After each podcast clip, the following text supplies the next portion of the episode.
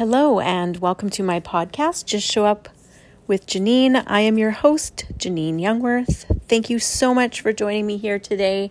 And I want to say uh, to all of you a very happy new year. We are nearly three weeks in to 2021, and I have been in the midst of a move, so it's been a while since I have actually recorded a podcast. And I have missed speaking with all of you. And so today I just wanted to hop on here, just show up and speak about the year 2021 and in numerology that adds up to a 5 and in numerology number 5 is all about change. And the changes began for me um, before the new year. I had um, my youngest two move out of the house and became an empty nester fairly quickly. Um, we had a lot of changes with um, renting out our our home in the city to a family from out of province, and we have just completed our move out to our property at the lake. And so it's been a lot of adjusting, and in amongst all of the change, it's been a lot of busyness. So it hasn't been a lot of time for me to really take in everything that's taken place. And so the last few days, since things have slowed down and I'm not packing and moving things and t- completely exhausted from sorting things out and making trips to uh, donating items that we no longer need or use. I actually have had some time to really reflect and let things kind of settle in, even though there's still much work to do with unpacking and still sorting through stuff. There was five of us that lived in a house that, you know, probably I should have been going through, through things a little bit more diligently, but alas, that did not happen. So, in these last few days, it's just really made me pause and reflect about the fact that the only thing that is constant or consistent in this world is change and how we deal with change and how we embrace change. And, you know, sometimes when change is kind of inflicted upon us when we're least expecting it, it can cause some distress or it can cause stress and it can cause grief, actually. And so I was not expecting that my two youngest would move out so quickly. And so one is off to school and the other has decided to live on her own and so it's all good it's it's all positive change but it was not something that I was mentally prepared for and you know I said to my husband how did we get here I wanted to be a young mom and you know, I, I wanted to be younger when the kids left home so that, you know, my husband and I could reconnect and still have a lot of our youth left to enjoy life after having children. And yeah, it's now that we're here, it's like, how do we get here so fast? So, those of you who have younger children, enjoy it because I remember people telling me it goes fast. And when you're in the thick of it, it doesn't seem that way, but it truly truly does go by very quickly. And so the theme of change, as I said, has been something I've been kind of reflecting on, and I've joined a new um, a new social media platform called Clubhouse, and it's currently in its beta testing. And it's really a cool platform. It's all audio, and I'm truly loving it. And I'm connecting with some really, really amazing people. And so that's kind of been the subject that's also been coming up in some of the topics is around change and how well we can adapt to it. And I guess that's why I'm writing the book that I'm currently writing. Is it's all about change and it's 52 ways to change anything. And it's using the, the tools to adapt and adjust when things change or things don't go as you thought or as you planned. You know, everything is energy. We already know that. I've spoken about that in many episodes previous. And, you know, what do you do when things are going not how you expected or not how you planned?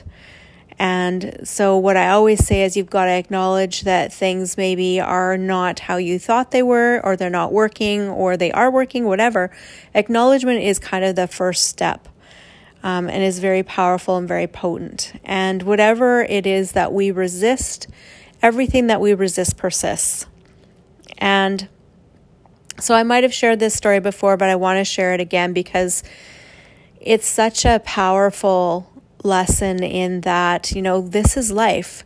People leave, people die, things change. We maybe lose jobs or jobs change, or maybe we even just move from a different city and it it creates a change in you know maybe your friends your neighborhood your community that sort of thing and you know what do you do and how do you cope with that and i just did a group reading a few nights ago and um, you know there was someone who'd lost her mother and she was very close to her and you know she said you know my mother was older you know we knew the time was coming but you know it's still it it's still shocking when it happens. You, you know there's never a good time to say goodbye and my advice to her was to not stuff the emotions or the energy down because that's it that's what we have a tendency to do you know if we're going through a rough time and you know maybe you're going about your day-to-day things maybe you're at work or maybe you're in the grocery store or wherever you might be and all of a sudden emotions start coming up we what you have to do is acknowledge them because stuffing them down especially if it's a time that's not convenient or there's people around or you don't have privacy is because that's our that is our first response right is to just stuff it down and deal with it later but i'm going to tell you that once you stuff it down it's it it gets buried and it's sometimes very hard to access later and so, what you want to do in the moment when you, you're caught off guard or something's coming up is you want to say, okay, right now I'm really upset or I'm really sad or I'm really angry or whatever you have going on. You're just going to say, right now I have, and you acknowledge it. And then you say, and that's okay. And what that does is it helps that energy to release. It helps you really feel it because our first response, our subconscious response, is to avoid it because it's pain. It's painful. We're trying to avoid it. But the thing is, that's a lie. That is not the truth. And it's it's a misconceived perception. So, what you want to do is you want to acknowledge it and release it so that you can move through it. And I'm telling you, it's super powerful and super helpful. So, if you're having a rough day, you know, sometimes we're just having a bad day or we just feel like we're in a bad mood or we're in a funk and things just haven't been going right, take a moment and pause, and you can actually reset the day simply by acknowledging that you're having a bad day.